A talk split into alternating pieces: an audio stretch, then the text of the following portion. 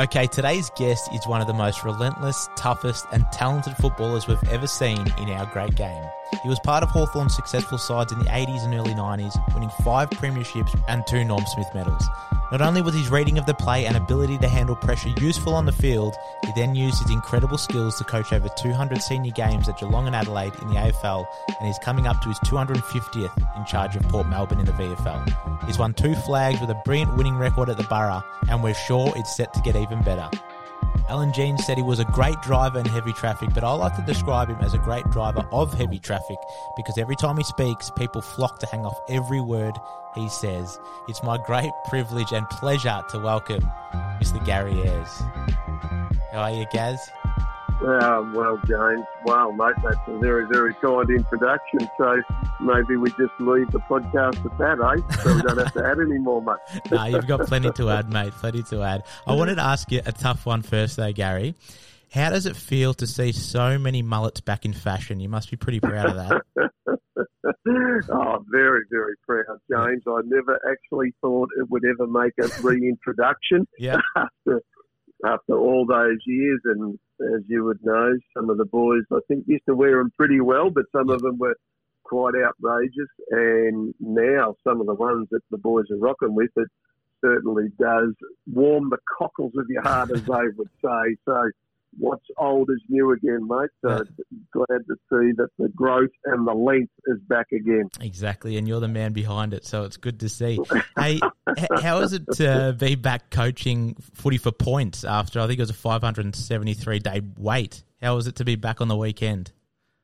Yeah, look, it was great to finally have some meaningful game that was in relation to the new competition, the changes, and obviously the length of time, as you said. And look, the result didn't go the way that we wanted it to go, but it is only round one. So there was a fair bit of, I think, expectation and certainly excitement. Mm-hmm. And we're obviously fully aware of what the new competition brings and being part of a, a 22 team competition now and still being one of, I guess, what we would like to think is the VFL powerhouse teams.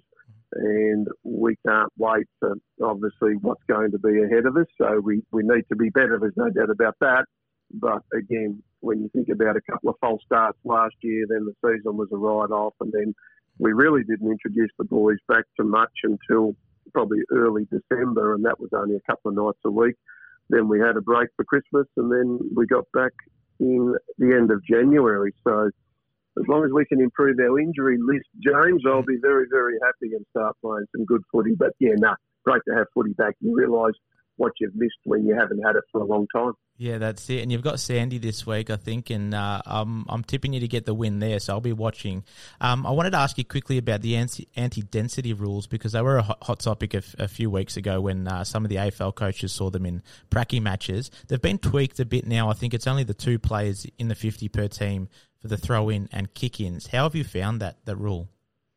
Yeah, we had the, the first game on the weekend as we discussed with the anti density rules. And I must admit, there was a couple of boys from uh, both sides, Aspley and Port Melbourne, who got a little bit fatigued and then forgot. And of yeah. course, they were obviously the umpires adjudicated that there were infringements and subsequently free kicks. So we got a couple and they got a couple. And unfortunately, a couple of those resulted in goals at uh, pretty inappropriate times, mate. Mm. So I think it says a little bit about what the boys need to get used to. And no doubt they've only got a certain amount of time. I think it's 12 seconds from when a boundary throw in, as in the boundary umpire blows the whistle. Okay. And our boys, as I said, when it was getting pretty hot up there at uh, Aspley on Saturday, I think they got a little bit fatigued mentally. And you've got to be right on the ball because the umpires aren't giving you any leeway at all.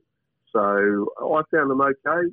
Defensively, we were pretty ordinary, mate. Like Aspley kicked 10 goals in the first quarter, so our defensive mechanisms weren't great, mm-hmm. and they ended up scoring 20 goals for the game. So it says a little bit about, I think, what they were doing and what we weren't doing in relation to offense and defense. But I think overall, only having seen it for one game, going to be pretty important that players remember that they have to do it. Otherwise, it could be a costly infringement, and you don't want to be losing a game because you've forgotten or you're fatigued. And of course, the result, as we know, is pretty important to try and get that four points. Mm-hmm. Definitely. Hey, you've had an incredible um, career at Port Melbourne. So I think this is your 14th season now. You've won two flags. You're nearly at your 250th game in charge. Unbelievable winning record. Was the was that undefeated season in 2011? Was that your highlight at the Borough? You know, people said it couldn't happen. A standalone club couldn't win a flag, and you went and went out and smashed them. Didn't get beaten. You had the perfect season. yeah, I'd certainly say that's one of our greatest accomplishments because as you quite rightly pointed out, there was a lot of noise outside the footy club anyway that mm. a standalone VFL team could not win a, a competition premiership in obviously a competition that we probably think with AFL alignments and um, certainly clubs that are fully aligned, it would be extremely difficult. But we set it on a journey, if you like, way back in 2008. We recruited, I believe, really well after, over a period of probably three years running into that 2011 season. And we just set about doing what we thought we were capable of. And that was winning enough games to make the finals, then trying to finish as high as we could. Top four gives you a double chance. And then, of course, it was a case of hopefully qualifying for the grand final. And we had a wonderful run with injury. We had our best players available quite often throughout the course of the year. We had some amazing efforts from some amazingly talented players when maybe the scores were a little bit tight at different stages, but they were to step up and lead the rest of the group. And then, as you said, mate, it all came together mm-hmm. against our arch enemy in Williamstown, and they got off to a flyer. And from quarter time on, we actually ended up kicking 20 goals, and they ended up scoring seven, I believe, from memory. So mm-hmm. it was a wonderful achievement. Even the 217 one, when you think back yeah. to that, we were um, horribly in debt. We had said about making some changes financially, and of course, at the end of the season, we won a wonderful premiership there against uh, Richmond, who at the time their AFL team was flying and their VFL team was flying. So to do it consistently, we've only missed the finals here once in 12 completed seasons. So I think yeah. that's a credit to all the players that have been part of Port Melbourne for a long, long time, and we hopefully can continue to do it again.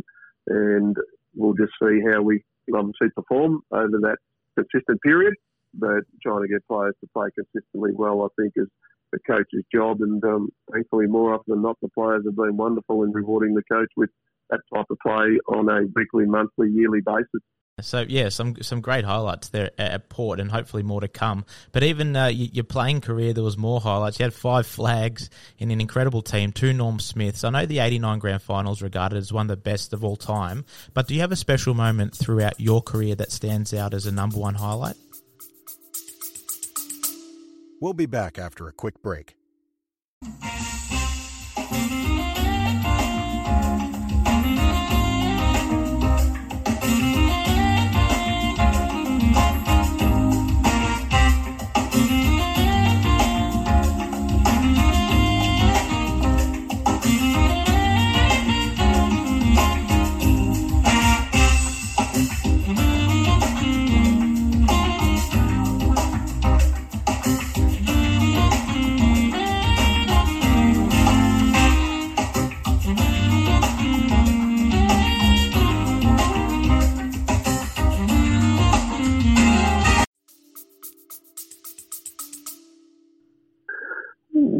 Playing league football, I think, James, mm.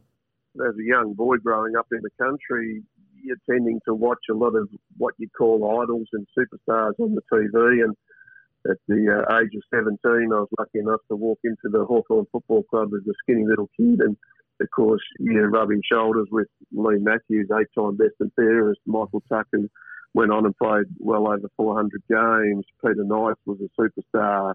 Kelvin Moore, Don Scott, John Hendry, Alan Martello, the list just goes on and on and on. And then within a short period of time, I found myself playing senior footy. And so that was a highlight to play your first game. Remember it well. It was against Footscray in 1978 and ended up jagging three goals. And then you sort of feel pretty happy with what you've been able to achieve. But then you realise footy's a great leveler. I then played the next week and then got dropped for the final, so didn't get back in until uh, 1979. But that was a wonderful achievement in itself because every kid dreams to play league footy, and then 1983 playing your first uh, grand final, then going on and winning a premiership by a fair margin, and you get into a situation where you're wanting to win desperately, but of course the game was probably well and truly put away by three quarter time. So then you can sit back and enjoy it, and I guess revel in what the achievement is, the sacrifices that you made. But did you think you were then going to go on and play another seven grand finals? No, but that was in Hawthorn's DNA to be able to successfully, I guess, perform at a level and the superstars that we had, we probably had, I guess, all Australians on every line. So it's hard to quantify just one. Mm. And even even the grand final wins, Jones, they're, they're all for different reasons. Yep. Whether it was 83, as I said, your first 86 because we'd been beaten in back-to-back flags in 84, 85 by Essendon. Then, of course, we then lost to Carlton in 87. We won again in 88, and that was the catalyst for then going on and being the first team to win back-to-back. And then, of course, we were able to then come back in 91 after a pretty ordinary start. And a lot of us were getting older. Tucky was 38. Chrissy Mew, 31. I was 31. Chrissy Langford would have probably been around 28, 29. So uh, guys that had been playing for a while. Dipper retired. John Kennedy Jr. retired. Swabby retired. So, yeah, there was a fair bit of change. So all those were just outstanding. I guess, achievements from a team that was hell bent on being the best that it could be at all times. Mm. Yeah, you mentioned those guys as well, and the, the, the Breretons, Tuck, Dunstall, Dipper, Matthews, Buckenara, Platten. Who was the most enjoyable to play alongside, and and what was that secret that made them so good? Like, how did you achieve that success? What was it about that group? Oh, look, James, I love playing with them all. Yep. I loved every player that I was able to play with, and, and the journey that I was on. I was as I said, started as a 17 year old kid and finished almost shy of 33. So it's 16 years. And I think the chemistry and the synergy and the camaraderie that the boys had and the nucleus of the team that, especially when Alan Jeans came, was starting to be moulded. And we didn't make the finals under his first year. Actually, we didn't make the finals in 79, 80, and 81. And then he came to the club in 81. And you could just feel a real change. And then 82, it started again as in growing, and we made the prelim, and then of course we had that run of um, uh, basically eight grand finals in nine years. So I think a lot of it was to do with Alan Jeans as well, but also to the personnel that we had.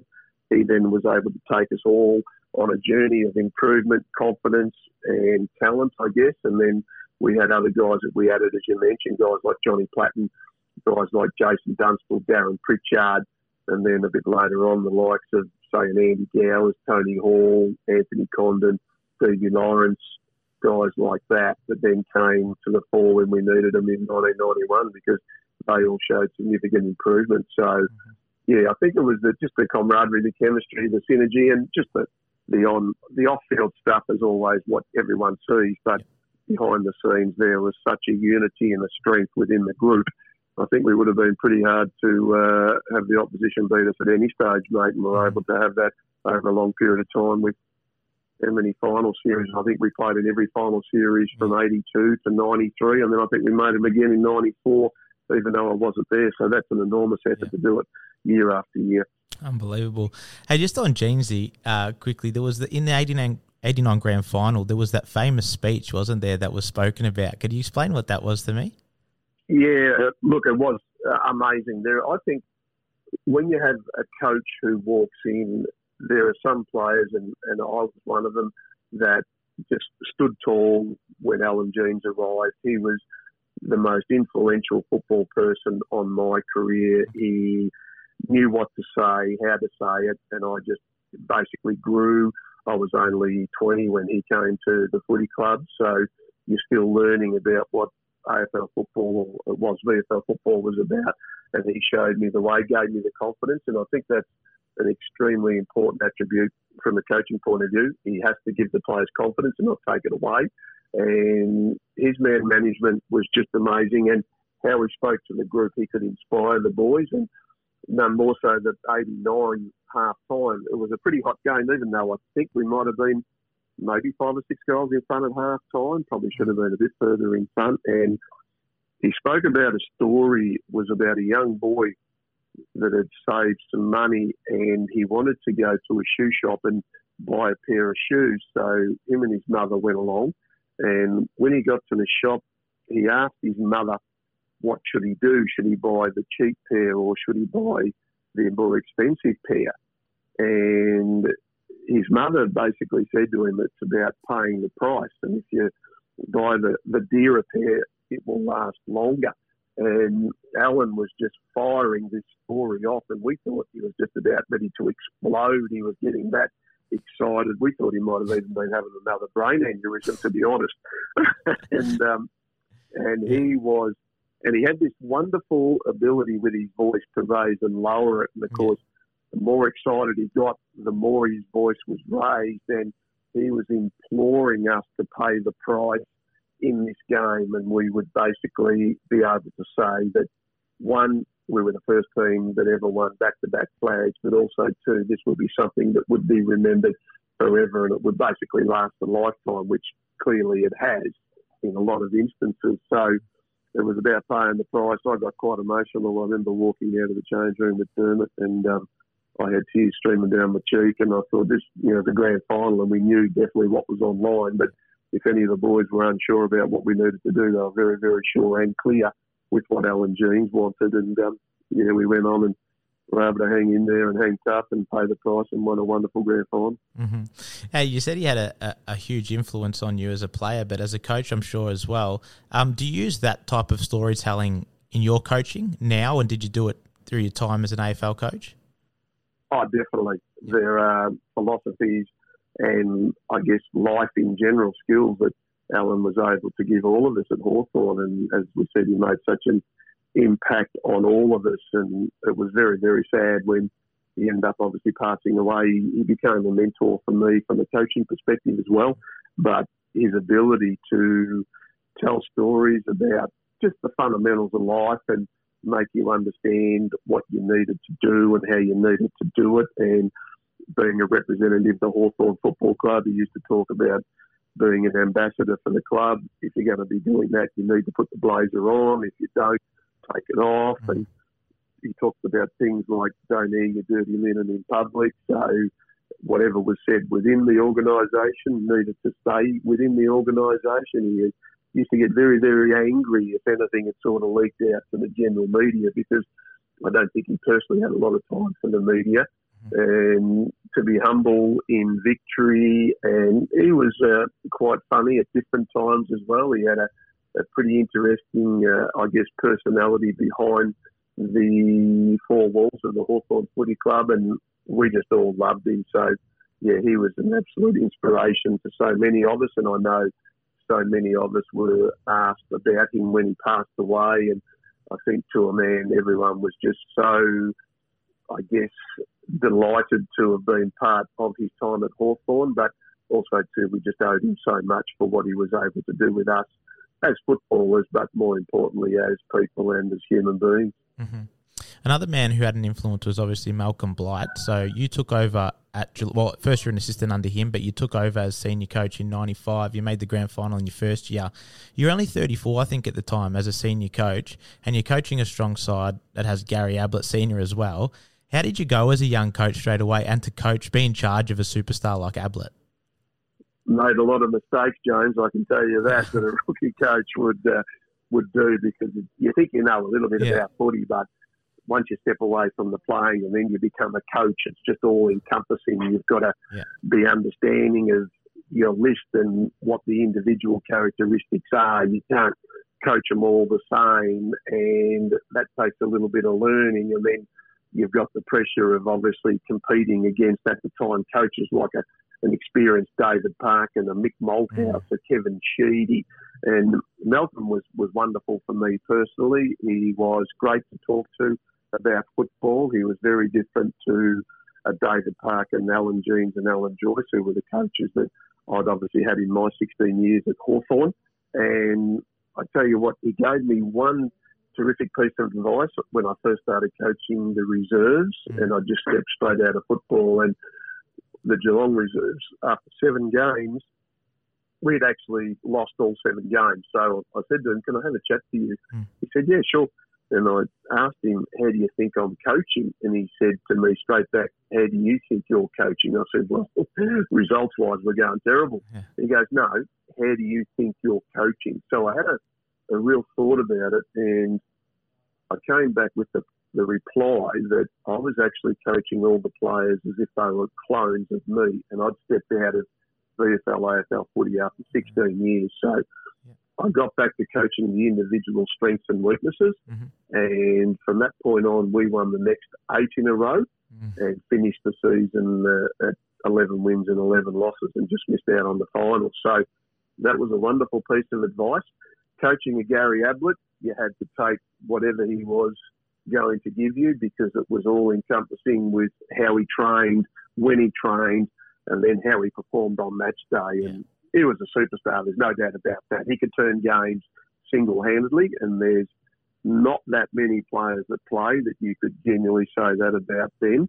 Uh, he had some different philosophies, I guess, on how he thinks football should be played and how his preparation was based around that, and that's okay because there are individuals. But I think he kicked 125 goals in his first year with me under uh, in 1995, and um, then the next year he sort of ran into a bit of a nasty suspension. He got five weeks for um, hitting a young bloke by the name of Christian Bardsley from St Kilda, and I reckon from that point on he, he sort of battled a bit, and then he retired uh, early 1997 from memory. Hey, does ninety seven still bug you at all? I mean, you're probably you're the best you're the best side in it, and if that if that Mark to Leigh Colbert was paid, I reckon you Yeah. win the game. Do you still think about it? Oh, James, thanks for bringing it up, mate. Sorry, It's, uh, Sorry. uh, no, you're right. I couldn't believe that. I thought Leigh Colbert, one of the most courageous Yeah. young men I've had the pleasure of coaching, went on to become captain, and unfortunately, only captain in a practice game because he uh, tore his ACL Mm. in 1999, and it was a little bit of a philosophical and generational change for Leigh to captain the club, but it never turned out that way. And yes, I still have nightmares all these years later, mate. I can tell you it was something that, as the umpiring has evolved, then other umpires will now potentially call a umpiring infringement or Yep. free kick, whatever you want to call it. And back in those days, they didn't. So the umpire clearly didn't see it, or who knows? I've never ever discussed it with the umpire in charge, Mm. but I think at the time we were in front. Leigh was probably 30 metres out directly in front, and we had all the momentum and playing really, really well. And then they got a couple of things that, um, yeah, by virtue of a little bit of luck, etc. But again, you've got to cop it, and uh, Adelaide went on and won the premiership. So yeah, that was a really tough, um, a tough pill to swallow. Mhm. And um, I do think about it at times. As you said, we finished equal top on percentage. Yeah. Uh, we because of that we finished second. Then I think we hit North Melbourne on a Sunday night on a miserable night. Wayne Carey's kicked six or seven goals, and uh, we scored I think nine goals, and they scored eleven. And then yeah, we had to go to Adelaide because that was the quirkiness of the draw too, as far as the finals fixture. Yep. And um, yeah, but anyway, it wasn't to be, mate. So um, you got to be there to win it. That's for sure. That's it. And then you end up coaching Adelaide, obviously from 2000 2004. You make the finals in three consecutive seasons, including that prelim against the Pies. You had a win record of better than 50%, and then you do get that phone call, I think, 2004 to say, hello. I've heard you say, though, Gary, that you said you weren't shocked, but can you explain why you weren't shocked? Because I think a lot of people Yeah. were. Yeah, look, it was an interesting build up. We had had some injury issues early days. We weren't getting our best players on the park, and even though we're reasonably competitive, it was just a feeling that I had amongst, I guess, time spent at the football club that the board, and it's fine, they've got to make a decision, and that's their role. That I I had a gut feeling that I wouldn't be reappointed, and it would be a case of whatever would happen, whether you'd see the year out or not. And then obviously we weren't winning games as we would like. We were being beaten not by a lot. I know we got beaten pretty easy round one, but the games that we then played in were reasonably competitive. We had a, a bad loss against uh, Carlton when uh, Fevola kicked an unbelievable goal from mm. the boundary line, and we were in front and should have won, but again we didn't. And there were issues there, and then we actually came out and beat Footscray in my last game by or Western Bulldogs by about six goals, I think yeah, it was from memory. And um, I just had this feeling after that loss that something was going to potentially be up because we had the mid-season bye. And mm-hmm. I got the phone call going to work on the Monday morning because I was doing some mid-season interviews and the CEO said he needed to catch up with me beforehand, which is fine. And I thought, well, that was unusual. So, mm. yeah, walked into his office and it was a pretty short meeting. It was only about 10, 15 minutes. And he said that um, you are not being offered a continuation of your contract and we don't think you can take the, the club any further. And we would basically like to see you see the year out. And I made my mind up that that wouldn't be doable from my end. It wouldn't be healthy for the club. So they appointed Neil Craig not too long after. Yeah, geez, it would have been tough as well. Obviously, you're in another state, and I had, I think you had the media camped outside your house. How, how hard, how hard is that to deal with, especially like for your family as well? It must have been horrible. Yeah, look, it, it was interesting because there'd been a build up, obviously, throughout the course of that season about my tenure there, and I understand the media have a job to do, and sometimes it is an absolute, um, what would I say, uh, um, there's disregard for yeah other people mm. within your family structure, and they are wanting one thing, which is obviously a comment, and secondly for you to be uh, cut from the Adelaide Football Club. And again, I get all that, but I think these things at times are fairly personal, and I didn't actually make um, a, press conference or go to the presser. Yep. Because again, my decision was not because I think, well, in most instances, it ends up being the coach sits there, and of course the CEO or whoever's doing the presser, and of course they're making it out that everything's all hunky dory. Well, it's not, and I didn't want to be uh, part of that, so uh, I made the decision not to, rightly or wrongly, and that was something that I felt quite strongly about.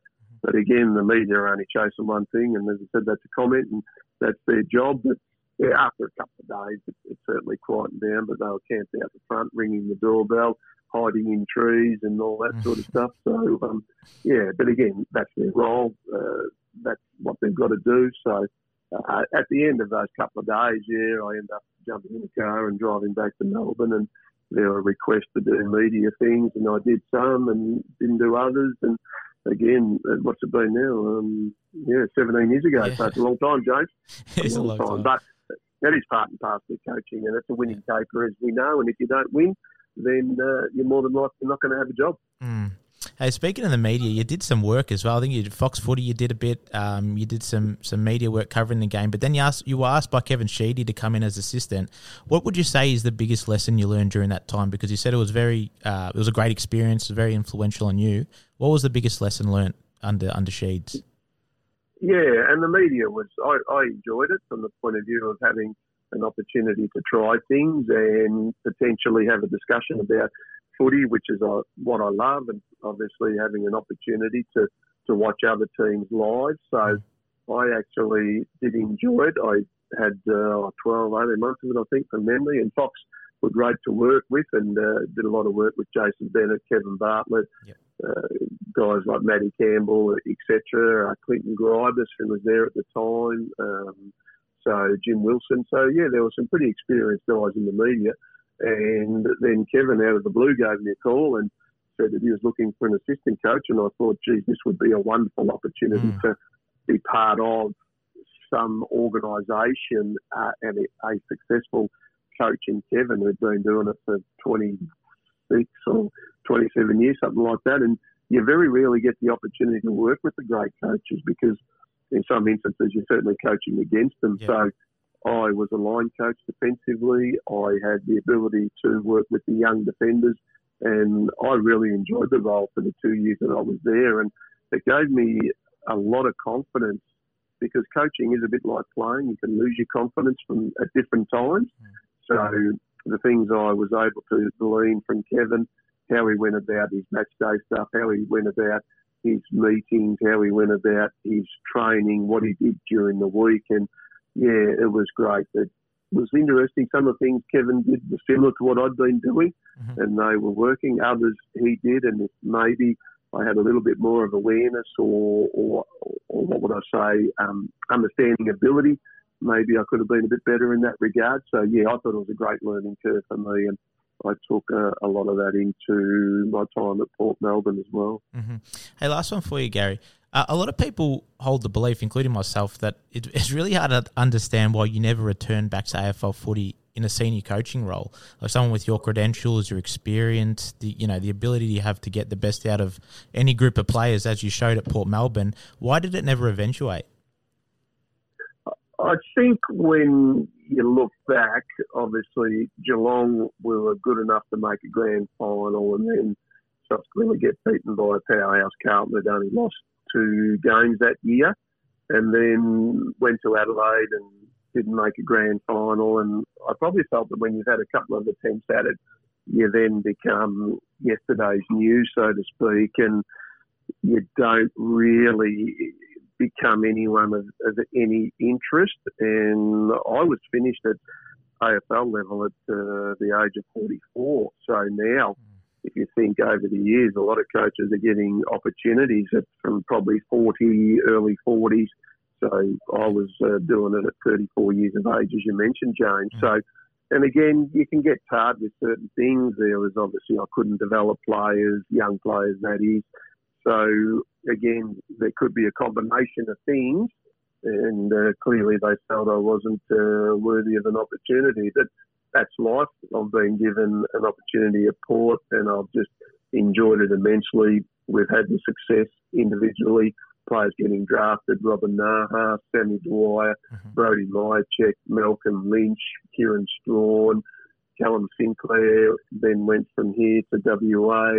Now he's up in Sydney, played over 100 games. So the two flags, players representing VFL State of Origin, Liston Trophy. So there's been a lot of really good good things that have happened, and it's all obviously all the players the players are the ones that make the coaches, not the other way around. And I've just had a wonderful experience of not only football but life at the Port Melbourne Footy Club. So, as they say, James, one door opens and another one closes. So that's been my philosophy all the way through. And obviously, look at it from a, a uh, glass half full and try and look at it from a positive point of view. I wouldn't have experienced these things if I was given an opportunity elsewhere. Yeah. Exactly right. Hey, before I let you go, with my guests, I normally do a very quick 10 fire question. So I'll ask you a question. You say the first thing that, that you think of. Is that all good?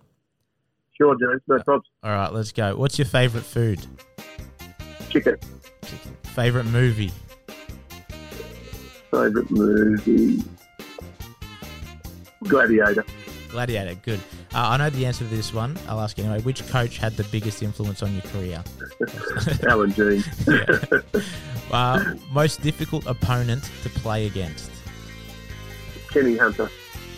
Morning or night person? Morning. Yeah. Who was easier to coach, Wayne Carey or Gary Ablett? Wayne Carey. If you could coach any team in the AFL at the moment, who would it be?